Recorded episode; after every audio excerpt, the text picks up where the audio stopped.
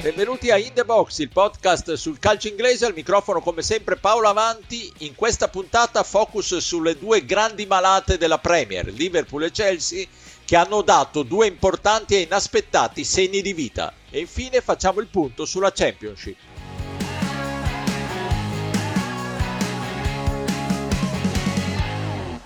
Salah, surely not another hat-trick against Manchester. Oh, Firmino! It is another! It's seven for Liverpool!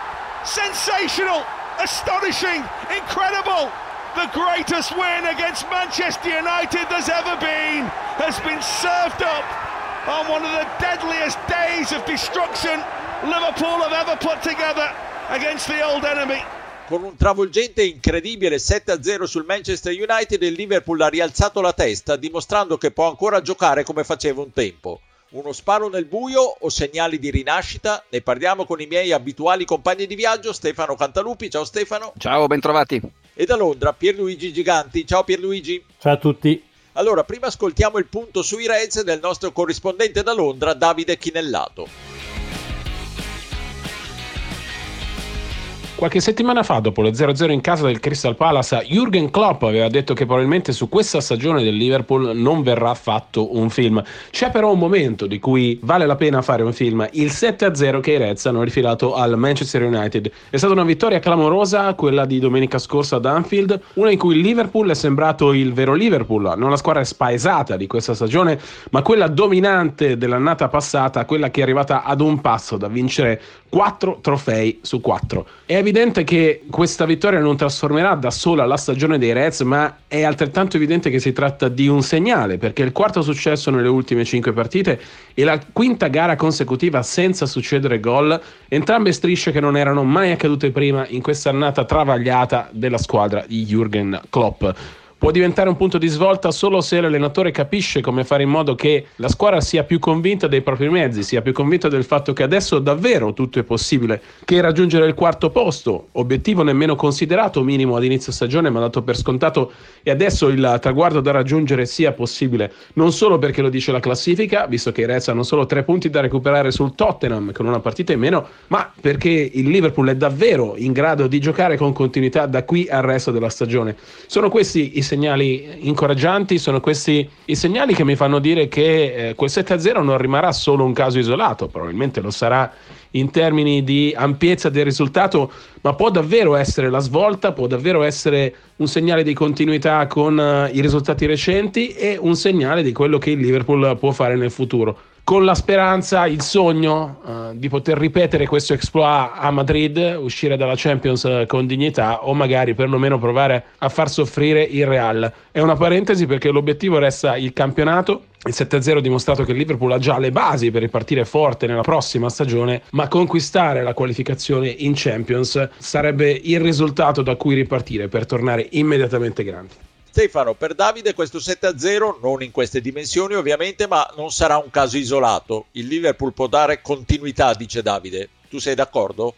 Ma penso di sì, perché per far svoltare una stagione come quella che si stava profilando serviva per forza una scossa tellurica, ecco, ma in positivo in questo caso, perché come già avevamo detto scorsi, nelle scorse puntate del podcast, sembrava aver perso intensità più che altro questa squadra e quindi automaticamente convinzione.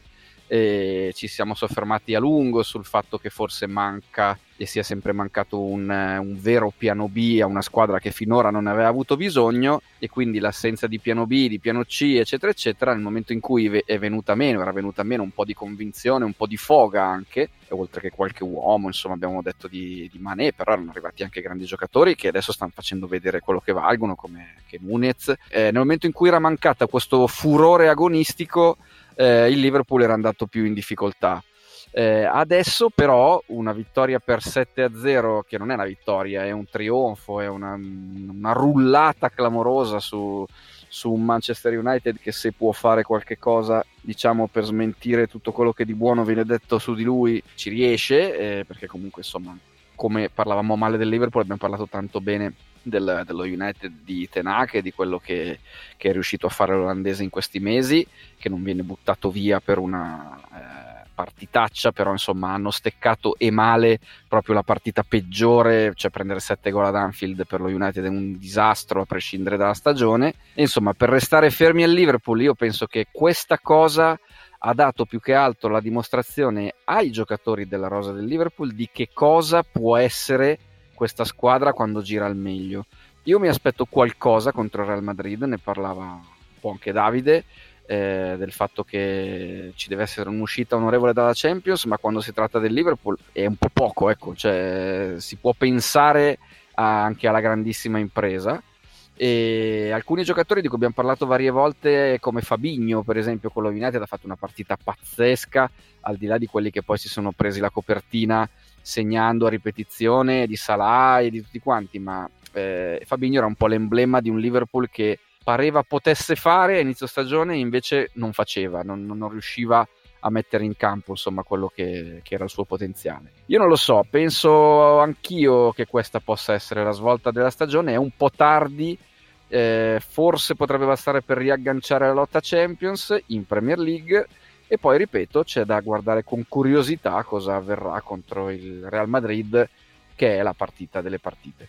Eh sì, poi dietro questo risultato c'è anche un po' delle specificità tipiche del, del, calcio inglese, perché in queste partite, a differenza di quello che avviene in altre latitudini come la nostra italiana, la squadra che sta vincendo spinge al massimo per tutti i 90 minuti eh, l'altra non si chiude per eh, cercare di uscirne con le ossa meno rotte, ma continua a giocarla comunque a viso aperto, tentando in qualche modo di raddrizzare il risultato e, e vengono poi fuori anche risultati davvero clamorosi che vanno un po' oltre il valore effettivo delle due squadre coinvolte. Eh, però sì, credo anch'io che non rivedremo il grande Liverpool e il Liverpool comunque deve ricostruirsi, ma sicuramente vedremo un Liverpool più, più eh, sul pezzo di quello che si è visto fino adesso. Pierluigi, tu che ne pensi? Ma io ne penso che ovviamente il 7-0 è un risultato mostruoso e fuori da um, ogni pronostico, però eh, l'intera stagione di questo Liverpool è stata un po' sulle montagne russe perché c'è stato dai, lati positivi, il 9-0 al Bournemouth, il 7-1 a Glasgow, l'1-0 interno sul City, ha vinto 3-0 ad Amsterdam, ha battuto un Napoli quadrato per 2-0 e poi di contro ne ha presi 4-1 al Maradona, eh, ha perso contro il Forest, ha perso in casa con Leeds, sberle mica male a Brighton, Brentford e Wolverhampton, quindi è una stagione un po' complicata da decifrare per, uh, per la squadra di Klopp. Uh, io due puntate fa avevo parlato della necessità di una rivoluzione e, e, e, non rinnego ciò che avevo affermato perché credo che sia superfluo tornare sulle aree di difficoltà perché ne abbiamo già parlato parecchio in, in altri podcast, però forse le cose interessanti sono i punti forti da cui ripartire e che sono emersi nella partita contro il Manchester United. Eh, senza dubbio un Gakpo che eh, secondo me sta iniziando a comprendere il Liverpool, sta iniziando a capire meglio il calcio inglese e, e, e la sua doppietta e la partita che ha fatto contro lo, lo, United lo ribadiscono, anche l'intesa con uh, Salah e con Nune, Nunez sta prendendo forma.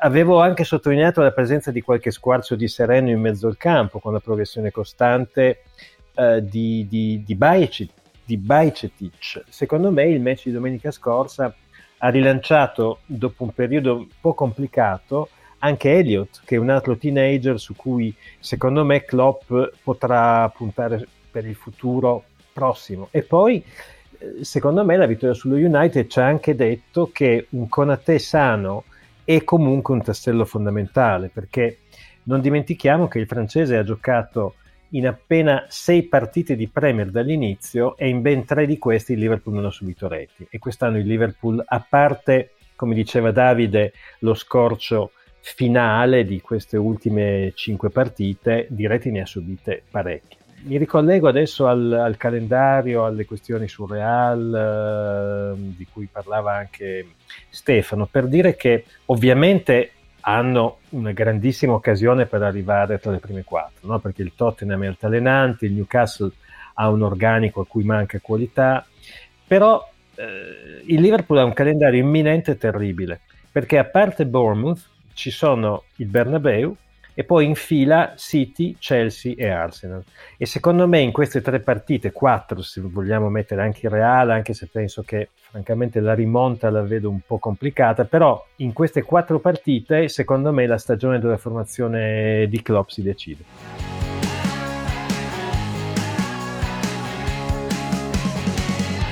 Graham, Champions League quarter finalists, how does that sound? Yeah, brilliant. I have to say, brilliant. Um, just sinking in. Really, uh, I thought really special night here. Great atmosphere. The crowd were fantastic. The players gave everything, and um, to win 2 0 and go through is uh, amazing. A detta di molti, la sfida tra Chelsea e Borussia Dortmund era lo spartiacque della stagione dei Blues e anche la partita che avrebbe sancito, in caso di risultato negativo, la condanna per Potter. Il 2-0 e il raggiungimento dei quarti di Champions fa tirare un enorme sospiro di sollievo all'ex allenatore del Brighton, ma ovviamente Stefano non spazza via tutti i dubbi e i problemi di una stagione difficile. No, no, no, non basta questo, però eh, mi piace adesso almeno la forma che la squadra ha in campo, forma intesa come eh, disposizione in campo, poter dare a James e a Chilwell mh, mm, una mentalità ancora più offensiva perché coperti dai tre dietro tutto sommato eh, secondo me può, può, funzionare e anche avere le tre eh, punte leggere davanti in una squadra assettata così perché alla fine eh, Havertz numero 9 non è proprio una cosa che piace a tutti e soprattutto temo non piaccia ad Havertz però eh, è un giocatore di classe, nel senso di quelli che segnano poi i gol quando la posta in palio è più alta e ci sono finali di Champions che sono lì a, a raccontarlo. E, e, poi insomma anche Sterling che, che, è un giocatore che ha avuto parecchi alti e bassi, vederlo eh, recuperare in questa maniera il palcoscenico proprio nel momento più importante secondo me è una cosa che ai tifosi del Chelsea, a Potter in particolare, non può che far piacere perché insomma ieri eh, con Borussia Dortmund, dico ieri perché stiamo registrando il, il giorno seguente diciamo la, la, qualificazione del Chelsea.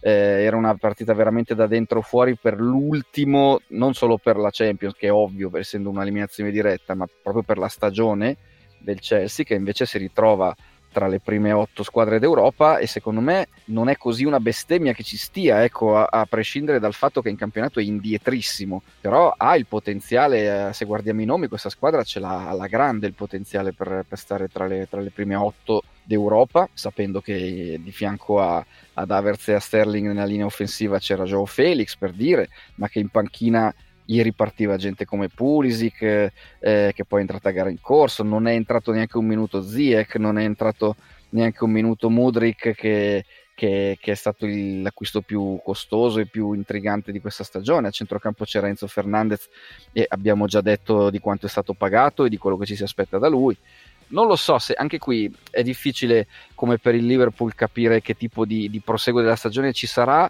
ma il Chelsea se non altro ha molto chiaro qual è la competizione in cui riversare tutte, tutte, tutte le, le energie possibili.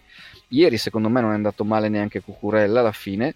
Eh, in una linea poi mancina o comunque di, della, sulla, sul lato sinistro con Chilwell eh, che secondo me non si trova male ad avere lui dietro come, eh, riferimento.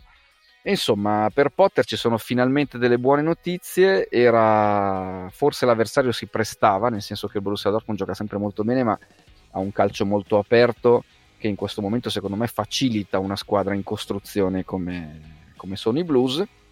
E ora vediamo perché eh, in campionato c'è veramente poco da fare, sull'anno prossimo invece c'è molto da pensare perché c'è da capire se a chi affidare insomma il, lo step 2 di una squadra che ha avuto uno step 1 abbastanza deludente in termini di risultati. Però insomma io quando vedo questa formazione qui e quando vedo il talento che c'è in campo forse non sono convintissimissimo tra porta e difesa però insomma non... penso a tante squadre italiane se avessero anche solo le, le seconde scelte che ha il Chelsea probabilmente sarebbero la favorita eh, per lo scudetto o se la giocherebbero con questo Super Napoli. Quindi non so come la vedete voi, ma eh, c'è chi piange avendo meno nel conto in banca. Ecco. Assolutamente sì, il talento c'è. Sarei molto deluso se decidessero di cambiare eh, allenatore, perché secondo me Potter per far crescere un gruppo come questo può essere l'uomo ideale. Pensavo, e poi do la parola a Pierluigi, a volte come certe, certi spartiacque de, delle stagioni passano anche da particolari incredibili. Havertz, attaccante parecchio nel mirino della critica, non certo prolifico, che sbaglia il rigore e lì poteva essere un drammone per lui e per tutto il Chelsea e poi è andata come è andata per Luigi. Sì, anche perché comunque ieri il Chelsea francamente solo nel primo tempo avrebbe potuto farne 5-6 di reti, per cui sarebbe stata una follia non riuscire a vincere quella partita mm, che secondo me potrebbe davvero rappresentare l'inizio della rinascita, no? perché i Blues non vincevano due partite di fila da metà ottobre, non segnavano due reti dal 27 di dicembre in un'unica partita, per cui eh, è chiaro che ehm, il 2-0 contro il Dortmund, ehm, che comunque è vero quello che dice Stefano ed è anche vero che il Dortmund spesso nelle partite importanti, quando veramente conta, eh, gioca un po' a fare la, l'assente, no? però è anche vero che eh, insomma, il, il, Borussia aveva vinto 11 partite di fila. Eh, prima di questa, per cui eh, sicuramente non, non, è stata una cosa da poco liquidarli eh, per 2-0. E poi quello che a me è piaciuto ieri è che il Chelsea ha giocato davvero con, con tantissima energia di fronte a uno stadio che era una vera bolgia. E, um, ha creato tanto, ha sprecato tanto, ma ha sicuramente meritato. Sono perfettamente d'accordo con Stefano quando dice che questo è, il, uh, è lo schema giusto per il Chelsea, questo 3-4-3. Eh, sostanzialmente, secondo me, massimizza il dinamismo sulle fasce di James e Chilwell, che credo siano due dei giocatori più forti di questa squadra e siano due dei giocatori in Inghilterra migliori nel, nel loro ruolo. E devo dire che ieri la difesa, pur ehm, con l'assenza di Thiago Silva, che è il leader anche se incerottato, tutto quello che volete, però comunque è la difesa del Chelsea, senza lui comunque si sono eh, disimpegnati bene e alla fine hanno concesso poco eh, all'attacco del Dortmund e mh, mm, il trio davanti con gioco di scambi abbastanza continui tra di loro secondo me ha fatto molto movimento. È chiaro che si è visto chiaramente anche nell'occasione del gol di Sterling eh, lui stesso si era mangiato primo, la prima conclusione poi in qualche maniera ha messo una toppa però è chiaro che è quella l'area su cui devono lavorare e forse devono anche incrementare eh, con qualche nuovo acquisto e la freddezza sotto porta che mi sembra abbastanza chiaro che ancora manchi a questa squadra. Eh, adesso proiettiamoci anche per il Chelsea verso il, il, futuro. Io credo che in campionato il campionato sia un capitolo chiuso, non penso che ci sia molto da dire con 11 punti al quarto posto. Però in Champions è sempre un terno all'otto. Questa squadra eh, con eh, magari un paio di sorteggi giusti può anche arrivare in finale, anche perché mi, mi, sono andato a riguardare la formazione che ha battuto il Manchester City. È vero che c'erano Rüdiger e Conte, che comunque sono due eccellenze, però eh, in quella finale più o meno i giocatori erano sempre gli stessi eh, di questi. C'era Werner, eh, c'era Giorginio che eccellente giocatore, però secondo me il centrocampo di adesso del Chelsea è più forte. Per cui, insomma, non farebbe una brutta figura in un'ipotetica finale della Champions 2023. Quindi no, no, vediamo e attendiamoci belle cose per il calcio inglese. E poi se pensi al Chelsea che vinse la Champions League con Di Matteo, se ha vinto quel Chelsea lì, se sei un tifoso del Chelsea puoi crederci tutti gli anni. Ovvio.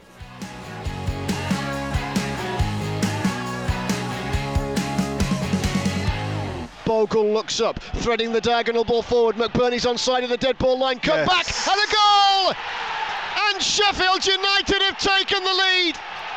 Illiman and Jai, right man, right place, right time, as Sheffield United steal a lead on Reading here. Great work by McBurney, who got to the ball for the cutback just in the nick of time. And you want nobody else other than Illiman and Jai nil, Sheffield United 1. Con questo gol di Ndaye lo Sheffield United ha vinto a Reading nello scorso weekend tenendo a distanza il Middlesbrough e consolidando il secondo posto, mentre solitario in fuga al primo posto c'è il lanciatissimo Birley. Allora Pierluigi facciamo un tuo classico punto sulla Championship Campionato purtroppo appena funestato dalla morte di un tifoso del Blackpool dopo lo 0-0 proprio contro il Birthday. A seguito delle ferite riportate alla testa c'è stata una rissa tra le due tifoserie in un pub dopo la partita. I media italiani hanno subito strillato al ritorno degli hooligans. Non sarei così eccessivo, ma sicuramente un brutto episodio.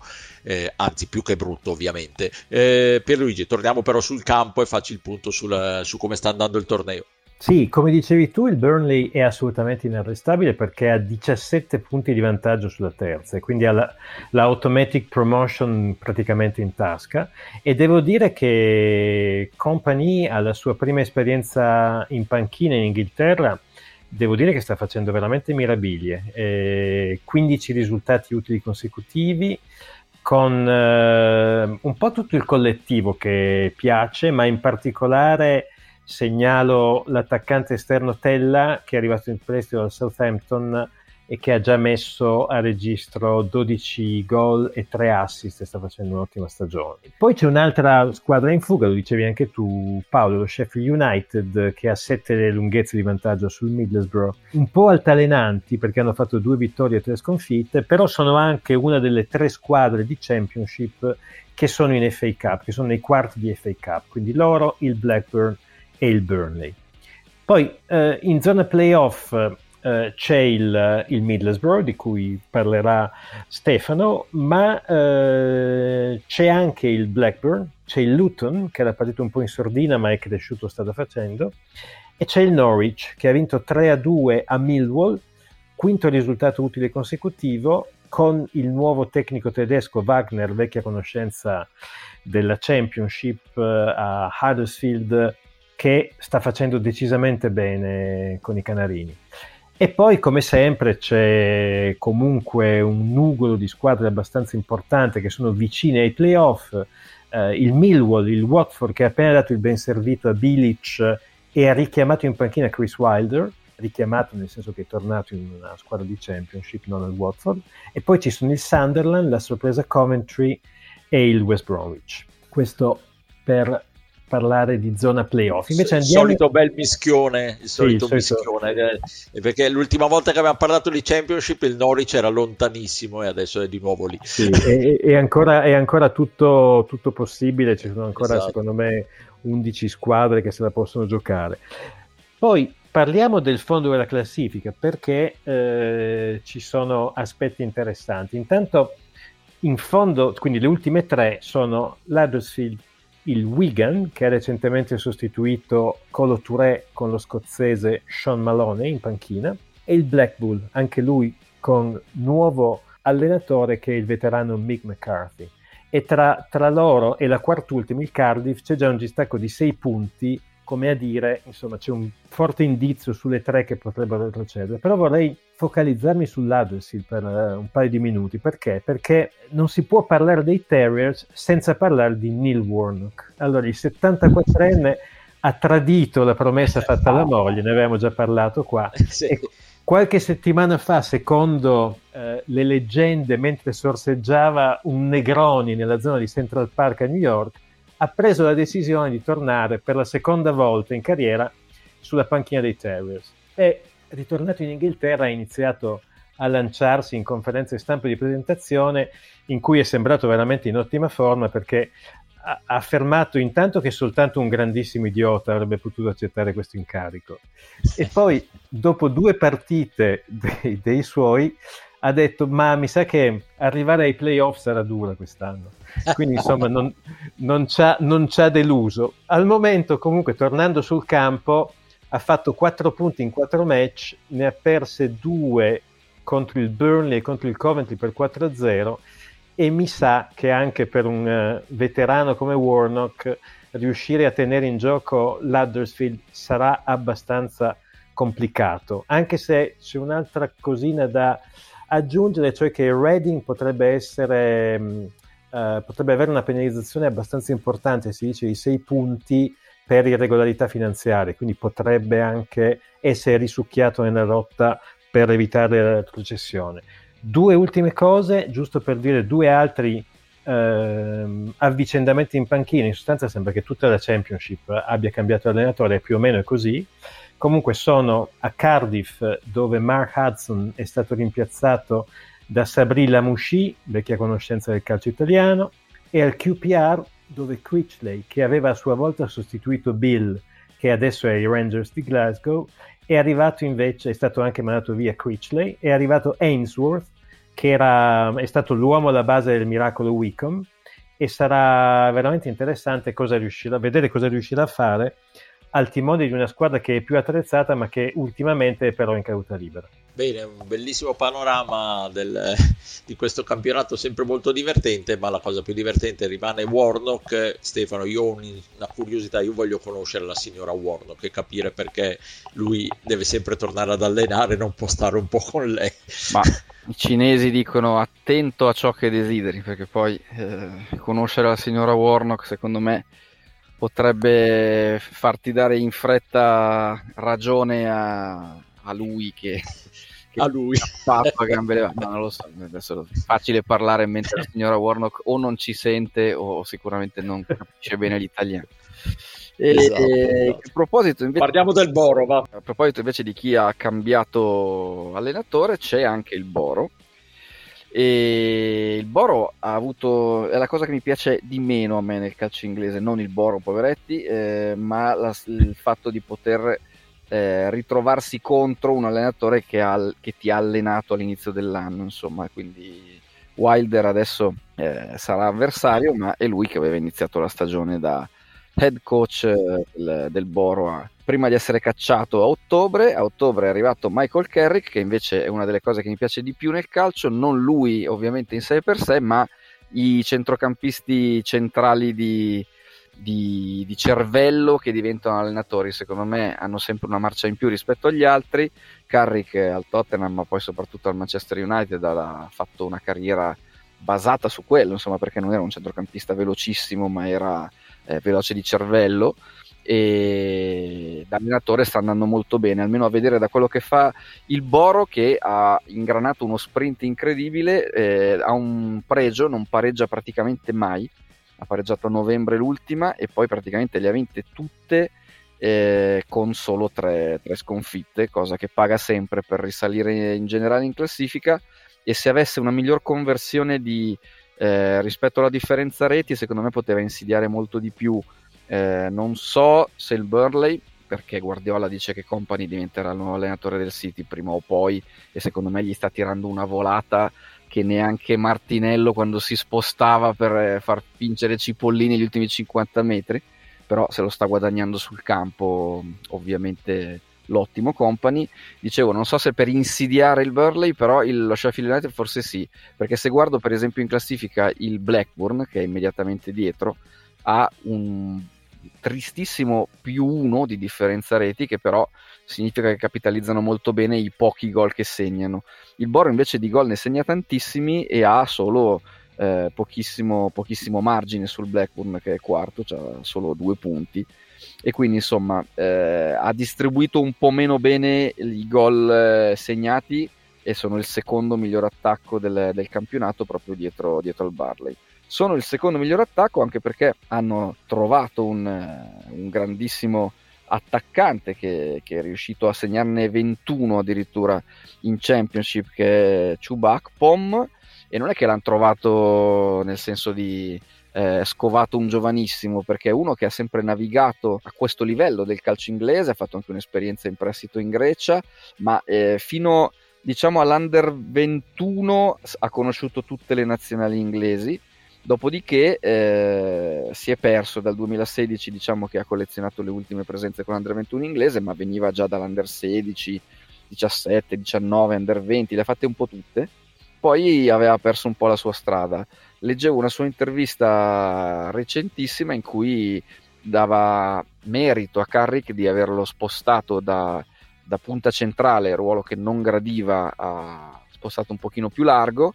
Dice io non, non riuscivo a giocare con eh, i difensori che eh, mi spingevano e li avevo addosso insomma sulle spalle, non riuscivo a, a dare il meglio. E insomma averlo spostato in una posizione più congeniale a lui gli ha permesso di segnare veramente tantissimo. Dopodiché ci sono anche altri ottimi elementi nella squadra che, che danno insomma, il loro contributo, a parte il prestito ottimo di, di, Aaron Ramsey, non il vecchio Aaron che tutti conosciamo, ma eh, l'Aaron eh, del Villa, prodotto dall'Academy del Villa, e non è certamente l'unico elemento positivo, c'è McGray che gioca anche molto bene davanti, eh, o comunque a ridosso della prima punta, e poi il giocatore che secondo me gli fa tanta differenza è, è Ryan Giles che è un favoloso assistman da terzino sinistro, anche lui in prestito dal Wolverhampton, secondo me tornerà molto presto dalle parti del Molyneux, però intanto quest'anno se lo gode Carrick e il Boro, dopo sei stagioni consecutive in Championship, ha un'altra possibilità di salire in Premier League, cosa che continua abbastanza a sfiorare, eh, ma, poi si perde al momento dei, dei playoff e questa volta potrebbe essere la volta buona e sarebbe contento magari anche Ravanelli che ci ha giocato insomma tra i primi italiani a tentare l'avventura in Premier League, ma al di là di Ravanelli è una squadra storica, è una squadra che eh, ci sta perfettamente nel, nella primissima divisione inglese, eh, ha 147 anni di storia e insomma diciamo che farebbe piacere un po' a tutti rivederli, rivederli in Premier League, proprio a tutti, tutti no, perché immagino i rivali che preferirebbero salire loro, però esatto. insomma a noi che guardiamo da una certa distanza eh, rivedere il Riverside Stadium pieno per partite di Premier League non sarebbe, non sarebbe male. Eh sì, sarebbe bellissimo, sarebbe ancora più bello avere in Premier tutte e tre le squadre del nord-est, Newcastle, Sunderland e Boro, e poi goderci i derby e gli incroci di queste rivali acerrime. Vedremo, vedremo, ma dubito che il Sunderland salirà quest'anno. Bene, vi diamo appuntamento alla prossima puntata. Grazie Stefano Cantalupi, ciao. Ciao, ciao, ciao, alla prossima. E un saluto al londinese Pierluigi Giganti. Ciao Pierluigi. Ciao a tutti.